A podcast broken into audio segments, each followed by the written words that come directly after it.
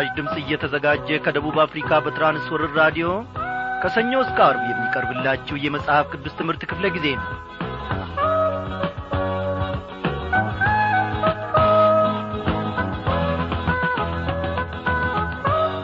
ክቡራን አድማጮቼ እንደምን አመሻችሁ?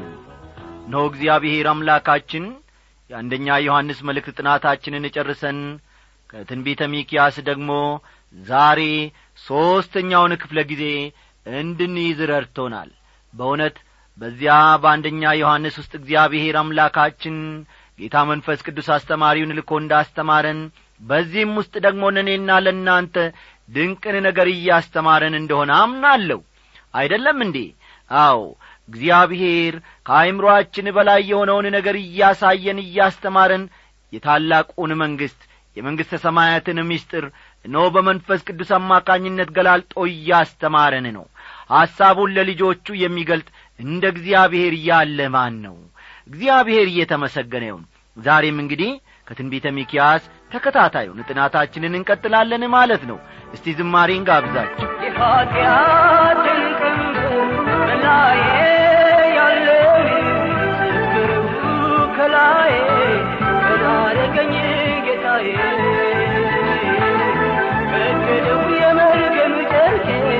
አራቴው ጀበታዬ አነሳኝ ጌታ በደሙ በልቤም ሞላ ጌታ ላመስግነው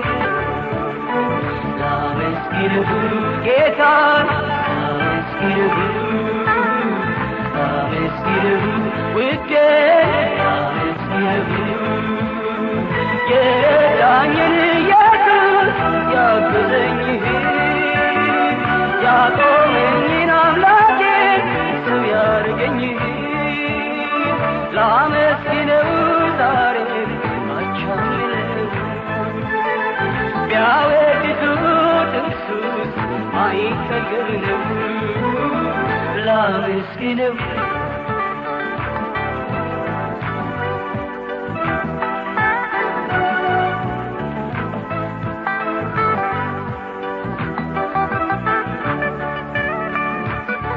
Yaen kapoy talage mire dai bata hungi de bujhe talau dare de bae kane apse አሰበኝ ካሪያ መምላኬ ጋሻዬ ሆነ ምርኩዜ ረገጠው እያስጨነቀኝ አሳደደው እያሳደደኝ ላመስግነው ላመስግነው ጌታ ላመስግነው ላመስግነው ውዴ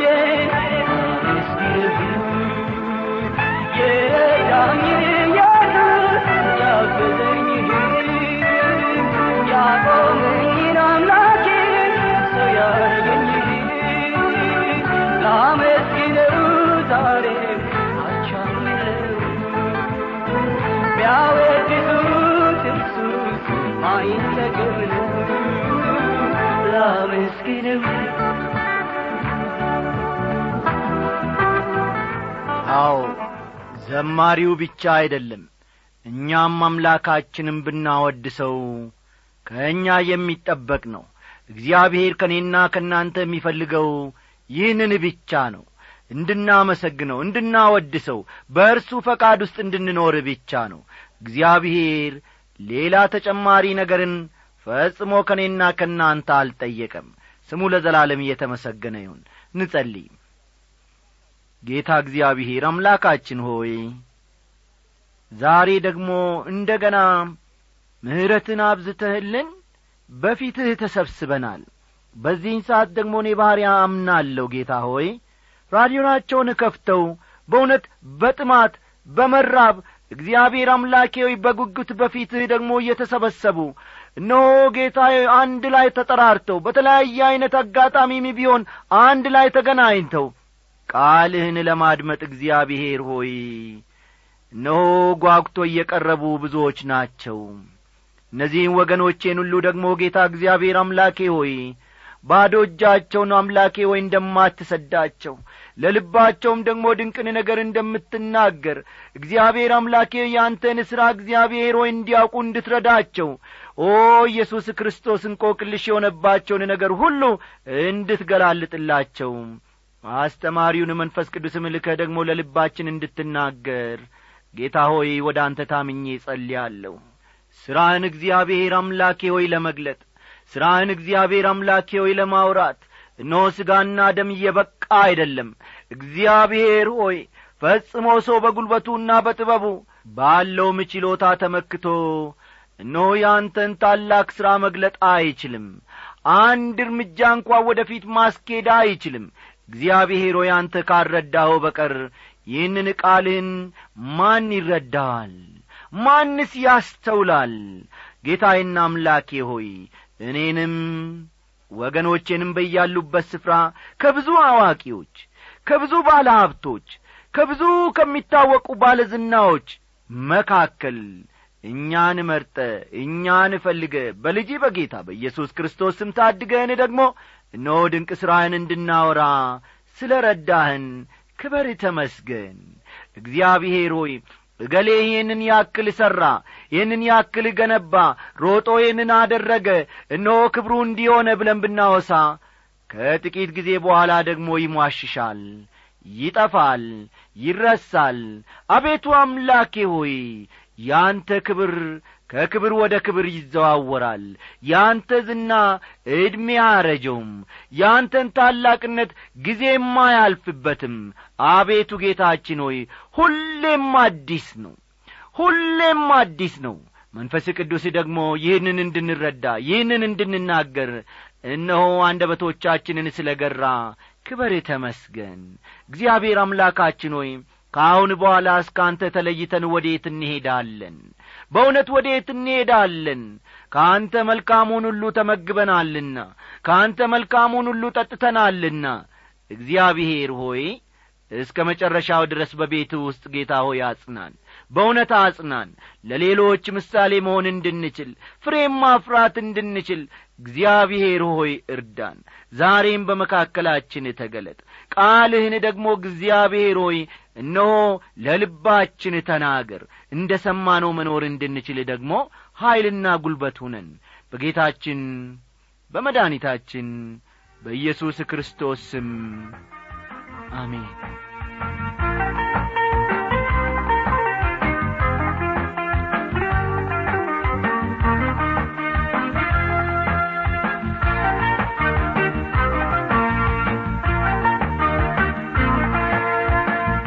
ውድ አድማጮቼ ቀደም ብዬ እንደ ተናገርኩት ዛሬ እንግዲህ ከትንቢተ ሚኪያስ ሦስተኛውን ትምህርት እንመለከታለን ማለት ነው። አዎ እነዚህ በትንቢተ ሚኪያስ ውስጥ ያሉት አንደኛ ሁለተኛና ሦስተኛ ምዕራፎች ስለ ፍርድ እንደሚናገሩ ባለፈው ጊዜ ለሠሩት ኀጢአት የሚቀበሉትን ፍርድም ደግሞ እንደሚገልጥ ተመልክተናል ሰማርያ የሰሜናዊ መንግሥት ዋና ከተማ የተመሠረተችውም ኦምሪ በሚባል የእስራኤል ንጉሥ መሆኗን በጣዖት አምልኮ መዲናነቷ መታወቋንም ሰፋ አድርገን ተመልክተናል። ወዳጆቼ እዚህ ውስጥ ሚኪያስ የሚናገረው ለሁለቱም መንግሥታት ማለትም ለሰማርያና ለይሁዳ ለእስራኤልና ለኢየሩሳሌም ነው። አዎ ለሰማርያና ለይሁዳ ስንል እስራኤልና ኢየሩሳሌም መሆኑን አዘንጉ። ያዕቆብ የሚለው ይሁዳን ነው። ለኀጢአቱ ነቢዩ ተጠያቂ ያደረገዋል። ከተሞችን እንደሆነ ከቁጥር አምስት መመልከታችንም የሚታወስ ነው። በጣዖት አምልኳቸውና በዙሪያቸው በነበሩት ላይ ካሳደሩት ተጽዕኖ እየተነሣ እግዚአብሔር በእነዚህ ከተሞች ሊፈርድ እንደ ተነሣ ከዚሁ ከምዕራፍ አንድ ውስጥ በስፋት ተመልክተናል። በጥንቶቹ ብቻ ላይ ሳይሆን አሁን ባሉት ከተሞችም ላይ እግዚአብሔር ይፈርዳል ብለን ትምህርታችንን ማገባደዳችን የሚታወስ ነው። ዛሬ ደግሞ እነሆ ካቆምንበት እንቀጥላለንና መጽሐፍ ቅዱሶቻችሁን ገለጥ ገለጥ አድርጋችሁ ሚኪያስ ምዕራፍ አንድ ቁጥር ስድስትን አውጡ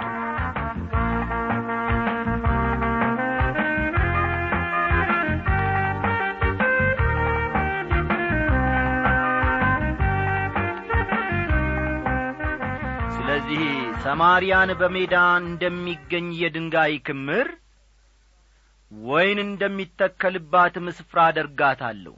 ድንጋዮቿንም ወደ ሸለቆ ወረውራለሁ። መሠረቶቿንም እገልጣለሁ ይላል።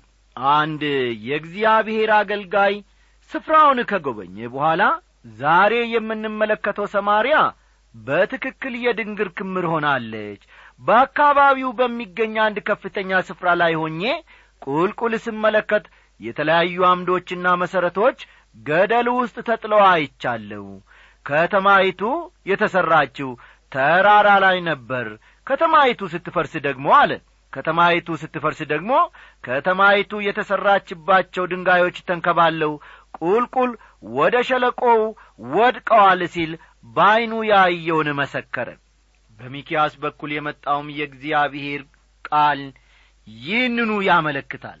ድንጋዮቿንም ወደ ሸለቆ እወረውራለሁ ይላል። ቁጥር ሰባት የተቀረጹትም ምስሎቿ ይደቃሉ በግልሙትናዋም ያገኘችው ዋጋ ሁሉ በሳት ይቃጠላል። ጣዖታቷንም ሁሉ አጠፋለሁ በግልሙትናዋ ዋጋ ሰበሰበቻቸው ወደ ግልሙትናም ዋጋ ይመለሳሉና ይላል። የተቀረጹትም ምስሎቿ ይደቃሉ ይላል። አንድ ጊዜ ዶክተር መጊ ይህንን ስፍራ ጐብኝተው ስለዚህ ቦታ ሲመሰክሩልን እዚያ በነበርኩ ጊዜ አስጐብኜን ለመሆኑ በዚህ አካባቢ ያልፈረሱ ምስሎች ይገኙ ይሆንን ብዬ ከጠየቅኩት በኋላ የታሪክ ተመራማሪዎችስ በደህናው ያለ አንድ ምስል እንዳገኙ ሰምተ ታውቃለህ ወይ? በማለት አስጐብኜን ጠየቅኩት አሉ አስጐብኜ ግን በፍጹም በፍጹም የሚል መልስን ነበር የሰጠኝ ሲሉ መሰከሩ። እዚህ ላይ በግልሙትናዋ ያገኘችው ዋጋ ሲል በተለይ ዋጋ የሚለው የከበሩ ጌጣጌጦችንና ቅርሶችን ነው የሚያመለክተው። አስጐብኚው እንደ ነገረኝ ከሆነ አሉ ቀጠል አድርገው ጨዋታቸውን። አስጐብኚው እንደ ነገረኝ ከሆነ የአልዛቤን ፍርስራሽ አርኪኦሎጂስቶች ወይም የሥነ ምድር ቆፋሪዎች በመረመሩበት ጊዜ የተለያዩ ከዝሆን ጥርስ የተሠሩ ጌጣጌጦችን የሽቶ ብልቃጦችን በከበሩ ድንጋዮች የተሠሩ የወይን ጠጅ መያዣ ገንቦችንና ሌሎች ቅርሳ ቅርሶችን እንዳገኙ ነግሮኛል አሉ። እነዚህ ሁሉ እንዳልነበሩ ሆነዋል ወገኖቼ። ግልሙትና የጣዖት አምልኮ ማዕብከል ነበረ። ተመልከቱ። ግልሙትና የጣዖት አምልኮ ማዕከል ነበረ። ለዚሁ ግልሙትና ተግባር ተብሎ ደናግሎች ተመርጠው ቤተ መቅደሱ ውስጥ እንዲቀመጡ ይደረጋል። ከእነዚህ ደናግሎች ጋር የሚያመነዝር ሰው ገንዘብ ይከፍላል። ገንዘቡ ደግሞ ለጣዖት አምልኮ ቤተ መቅደስ ገቢ ይሆናል። ይህ አሰራር በቆሮንቶስ በፊንቃውያንና በፍልስጤማውያን ዘንድ በጣም የተለመደ ነበር። በኋላም እስራኤል ይህን ሃይማኖት ተቀብላለች። ዘማዊነት በአደባባዮች እንዲሁም በቤተ መቅደስ ውስጥ እንኳ ሳይቀር ይከናወን ነበረ። እንግዲህ ይህን ሁሉ ስንመለከት ሃይማኖት የሰውን ልጅ ጠቅሞታልን ብለን እንድንጠይቅ ያደርገናል ብዙ የዓለማችንን ሕዝቦች እስረኛ ያደረጋቸው የራሳቸው አጉል ሃይማኖት ነው። የራሳቸው አጉል አምልኮ ነው። ጌታ ኢየሱስ ክርስቶስ ልጁ አርነት ቢያወጣችሁ በእውነት አርነት ትወጣላችሁ አለ። ዮሐንስ ምዕራፍ ስምንት ቁጥር ሰላሳ ስድስት የሰውን ልጅ ከሃይማኖት እስራት ነጻ የሚያወጣው ኢየሱስ ክርስቶስ ብቻ ነው። በቁጥር ሰባት ውስጥ በግልሙትና ዋጋ ሰበሰበቻቸው። ወደ ግልሙትናም ዋጋ ይመለሳሉና ይላል። በግልሙትና የሰበሰበችው ሁሉ መልሶ ለግልሙትና ይውላል። ከእነዚህ ንብረቶች ጥቂቶቹ በሮማውያን ቤተ መቅደስ እንደ ገና ለጣዖት አምልኮ እንዲውሉ ተደርገዋል። የአረማውያን አምልኮ እጅግ ከባድ ኀጢአት ነው። ይሁን እንጂ ሚኪያስ ሌሎች ኀጢአቶችንም ይዘረዝራል። ስለ ሕዝቡ ኀጢአት ነቢዩ የሚያሰማውን ዋይታ ደግሞ በመቀጠል አብረን እንመለከታለን። የዚህ ምዕራፍ ቀሪው ክፍል የነቢዩ ሚኪያስን ዋይታ ይዟል። በእስራኤል ኀጢአትና ውጤቱ ልቡ ክፉኛ ባዘን ተነክቷል። ነቢዩ የእግዚአብሔር ነቢይ እንጂ ተቀጥሮ የመጣ ሰባኪ አልነበረም። ይህንም በደንብ መያዝ አለባችሁ። እንደ ኤርምያስና ሆሴ ሁሉ ይህ ነቢይ ሩሩ ልብ ነበረው። ስለዚህም ሕዝቡ ላይ የሚመጣውን ጥፋት በማሰብ ያለክሳል እንዲህ ይላል ሚኪያስ በዚህ ምክንያት አለክሳለሁ ዋይ ዋይ እላለሁ ባዶ እግሬንና እርቃኔን እሄዳለሁ እንደ ቀበሮ አላዝናለሁ እንደ ጉጉትም አቃስታለሁ ሲል በቁጥር ስምንት ላይ ይናገራል። ጥቅሱ የተወሰደው ከአዲሱ የመጽሐፍ ቅዱስ መደበኛ ትርጉም ነው። እዚህ ላይ ወገኖቼ በማሳሰቢያ መልክ አንድ ነገር መናገር እፈልጋለሁ። የአሥራ ዘጠኝ መቶ ዘጠና ሦስት ዓመተ ምሕረት አዲሱ መደበኛ ትርጉም መጽሐፍ ቅዱስ ይዛችሁ የምትከታተሉ ሁሉ መረዳት እንደምትችሉት ከላይ የተመለከትነው ጥቅስ ስለ እስራኤል የሚናገር ሆኖ ነው የቀረበው። ልብ በሉ። የአሥራ ዘጠኝ መቶ ዘጠና ሦስት ዓመተ ምሕረት አዲሱ መደበኛ መጽሐፍ ቅዱስ ትርጉም ይዛችሁ ከሆነ እዚህ ላይ መረዳት የምትችሉት ክፍሉ የሚናገረው ስለ እስራኤል ሆኖ ታገኙታላችሁ። ስለ እስራኤል ሆኖ ታገኙታላችሁ። ይሁን እንጂ ሐዘንና ትካዜውን የገለጠው ራሱ ነቢዩ እንጂ ተመልከቱ ሐዘንና ትካዜውን በክፍሉ ውስጥ ማለትም በቁጥር ስምንት ውስጥ የጠቀሰው ወይም የገለጠው ራሱ ነቢዩ እንጂ በተለያየ ቋንቋ ከተጻፉ መጽሐፍ ቅዱሶች በማነጻጸር ሌላ ሰው መሆን እንደማይችል አረጋግጠናል። ስለሆነም ከላይ የተመለከትነውን ሐሳብ በትክክል የሚገልጥ ሆኖ ስላገኘሁት ይህን ጥቅስ ከአዲሱ መደበኛ የመጽሐፍ ቅዱስ ትርጉም ወስጄ ተጠቅሜበታለሁ። ምን ይላል በዚህ ምክንያት አለክሳለሁ ዋይ ዋይ እላለሁ ባዶ እግሬንና እርቃኔን እሄዳለሁ። እንደ ቀበሮ አላዝናለሁ።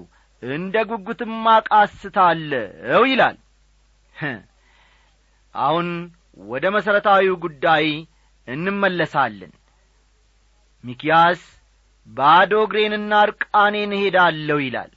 በጥንታዊት እስራኤል አንድ ሰው ባዶ እግሩንና መጐናጸፊያውን ጥሎ ከታየ ጥልቅ ሐዘን እንደ ገጠመው ይታወቅ ነበረ። እንደ ቀበሮ አላዝናለሁ እንደ ጉጉትም አቃስታለሁ ይላል። ምናልባት ቀበሮ ወይም ጉጉት ሌሊት ሲያላዝኑ ሰምታችሁ ከሆነ የለቅሶ ድምፅ የሰማችሁ ያክል ነው የሚሰቀጥጣችሁ። ኢዮብም በተመሳሳይ ቋንቋ ተጠቅሟል። የቀበሮዎች ወንድም የጉጉቶችም ባልንጀራ ሆኛለሁ ይላል። ኢዮብ ምዕራፍ ሰላሳ ቁጥር ሀያ ዘጠኝን ተመልከቱ። ሰጎኖች እንደሚያለክሱ ወይም እንደሚያላዝኑ ስለ እነርሱ ባሪ የሚያውቅ ሰው በትክክል ነግሮኛል። ነቢዩ ኤርምያስ ያስተላለፈው መልእክት እርሱን ራሱን እንደ ተሰማ ሁሉ ሚኪያስም የሚያስተላልፈው የፍርድ መልእክት ምን ያክል እንደ ተሰማው ነው የምንረዳው። እግዚአብሔር ከባድና የፍርድ መልእክቶችን በእንዲህ ያሉ ልበርሩ አገልጋዮች ነው ማስተላለፍ የሚፈልገው እርሱን ምን ያክል እንደሚሰማው እንዲረዱለት ነበር። እግዚአብሔር እንደ ኤርምያስና ሚኪያስ ያሉ አልቃሻ ነቢያትን ያስነሣውና ወደ ሕዝቡም የላከው። እግዚአብሔር እንደሚያዝን ሰዎች ካወቁ ኀጢአታቸው ምን ያክል አስከፊ እንደሆነ ይሰማቸዋል ይታወቃቸዋልም። ይሁን እንጂ ምንም እንኳ ማንም እንዲጠፋ ፈቃዱ ባይሆንም እግዚአብሔር ኀጢአትን በቸልታ አይመለከትም አያልፍም። ለፍጡራኑ ፍርድና ፍትሕ ሳያደርግ ከቀረ እግዚአብሔር እግዚአብሔር መሆኑ ይቀራል ማለት ነው። ስለዚህም ኀጢአትና አመፃን ይቀጣል እንጂ እግዚአብሔር አይቶ እንዳላየ ፈጽሞ አያልፍም ቁጥር ዘጠኝ። ቁስሏ የማይፈወስ ነውና እስከ ይሁዳም ደርሶአልና ወደ ሕዝቤም በር ወደ ኢየሩሳሌም ቀርቦአልና ይላል። ቁስሏ የማይፈወስ ነውና ሲል ይናገራል። ሕዝቡ መመለስ የሚችልበትን መስመር አልፎ ሄዷል። ይህ መስመር የቱ ጋር እንዳለ እርግጠኛ ባልሆንም እንዲህ ያለ መስመር መኖሩ ግን እውነት ነው አንድ ሰው ወይም አንድ ሕዝብ ይህን መስመር ካለፈ የሚጠብቀው ፍርድ ነው። ችግሩ እግዚአብሔር ማሪ ስላልሆነ አይደለም። እግዚአብሔርማ ለረጅም ዓመታት ታክሷል። ችግሩ ሰዎች ኀጢአትን ስለ ወደዱ ለመመለስ ፈቃደኛ አለመሆናቸው ላይ ነው። እግዚአብሔርን መስማት አይፈልጉም። ስለዚህም ቁስላቸው አይፈወስም። ቁስሏ የማይፈወስ ነውና እስከ ይሁዳም ደርሶአልና ወደ ሕዝቤም በር ወደ ኢየሩሳሌም ቀርቦአልና ይላል። በሰናክሬም የሚመራው የአሦር ጦር በሰሜን በኩል ሰሜናዊው የእስራኤል መንግሥትን ወሯል። ወደ ደቡብ በመዝለቅም እስከ ኢየሩሳሌም ቅጥሮች ድረስ ዘልቋል። ምናልባትም ኢየሩሳሌምን ራሷን ይይዛት ይሆናል በማለት ንጉሥ ሕዝቅያስ በጣም እፈርቷል ይሁን እንጂ በነቢዩ ኢሳይያስ በኩል ከተማይቱ ጨርሶ እንደማትወረርና ይህም የሆነው ለሕዝቡ ማስጠንቀቂያ ለመስጠት ብቻ እንደሆነ ለንጉሡ ተናገረ። እርግጥ ነው ለተወሰነ ጊዜም ቢሆን ይሁዳ ማስጠንቀቂያውን በመስማት ወደ እግዚአብሔር ተመልሳ ነበር። ይሁን እንጂ ብዙም ሳይቆይ ወደዚያው ወደ ቀድሞ ኀጢአቷ ተመልሳለች። ስለሆነም እግዚአብሔር እስራኤልን እንደ ቀጣ ሁሉ ይሁዳንም የሚቀጣበት ጊዜ ደረሰ። ቀጥሎ ደግሞ በሰማርያና በኢየሩሳሌም ተጽዕኖ የደረሰባቸው አስር ትንንሽ ከተሞች ተዘርዝረዋል። ከተሞቹ በሰሜን በኩል ከሰማርያ ይጀምርና ወደ ደቡብ ወደ ኢየሩሳሌም እስከሚዘልቅ ድረስ ተዘርዝረው እናገኛለን። ከዚያም አልፎ ያሉትን ቦታዎችንም ያካትታል። ቁጥር አስር በጌት ላይ አታውሩ በአኮላይ እንባን አታድርጉ በቤት አፍራ በትቢያ ላይ ተንከባለሉ ይላል።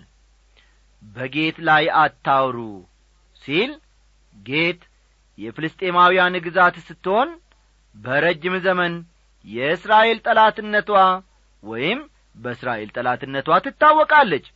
የስሟ ትርጉም የለክሶ መንደር እንደ ማለት ነው። ጌት ማለት የለክሶ መንደር እንደ ማለት ነው።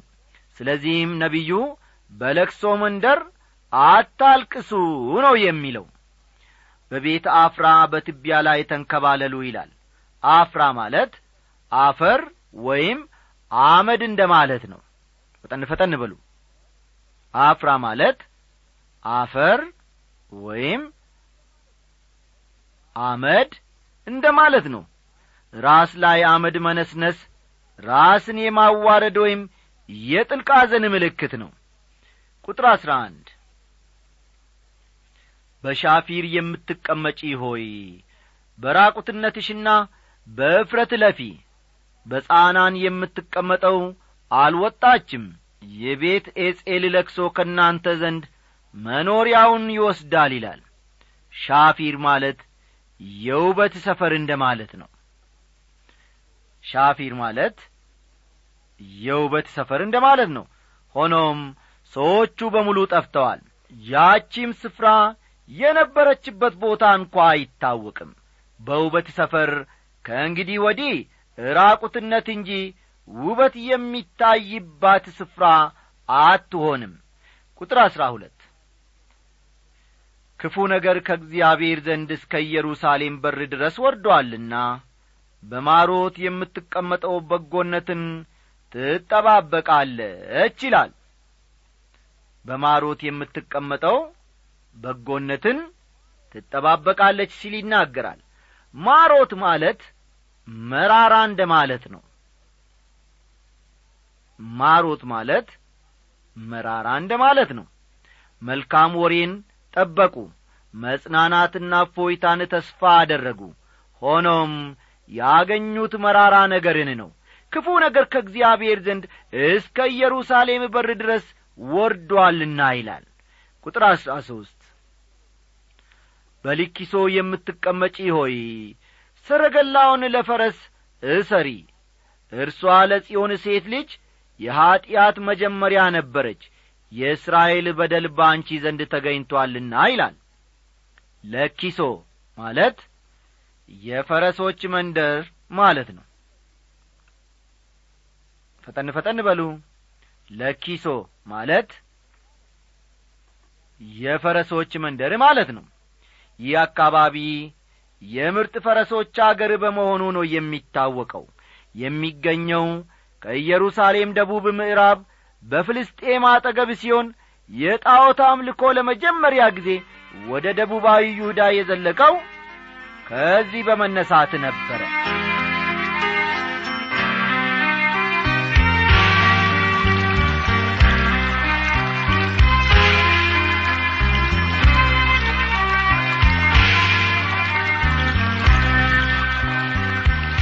ሁልጊዜ በሬዲዮ የምትሰጡት የመጽሐፍ ቅዱስ ትምህርት አገልግሎት በመንፈሳዊ ሕይወቴ ሁለመናዬን እየገነባ ስለሆነ እግዚአብሔርን እጅግ አድርጌ አመሰግናለሁኝ።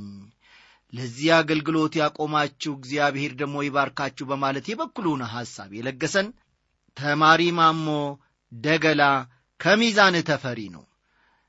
ወንድማችን ተማሪ ማሞ የእግዚአብሔር አብ ፍቅር የልጁም የኢየሱስ ክርስቶስ ሰላምና ጸጋ አሁን ባለህበት ስፍራ ይብዛልህ እያልን እኛም ሰላምታችንን እናቀርብልሃለን። የእግዚአብሔር ሐሳብ ባለህበት ስፍራ በዚህ በወጣትነት ዘመን እነሆ በስቶልህ አንተን እየገነባ ስለሆነ ከደብዳቤህ ስንመለከት ወይም ስናነባው እጅግ ደስ አለን። እግዚአብሔርን ምስል አንተ እጅግ አድርገን አመሰገንን። በዚህ በሚያስፈራ ወቅት በዚህ ሰውን ልጅ በሚፈታተንና በግራም በቀኝ ብዙ ጦርነት ባለበት መንፈሳዊ ውጊያ ማለቴ ነው። በዚህን ሰዓት አንተ ለእግዚአብሔር ሕይወትን አሳልፈ ሰጥተ በመቆም እነሆ ከመንፈሳዊ ማዱም ዕለት ዕለት እየተመገብክ የመንፈሳዊ ቁርጭምጭሚቶች እንዲጠነክሩ ከእግዚአብሔር እግር ስለሆነ ደግሞ ምሽት ምሽት ይህንን የመጽሐፍ ቅዱስ ትምህርት በራዲዮ ስለምትከታተል እኛ እጅግ አድርገን ስለ አንተ እግዚአብሔርን አመሰገንን። እንዲህ አለ ባሪያው አቤቱ ምሕረትህ እንዴት አበዛ!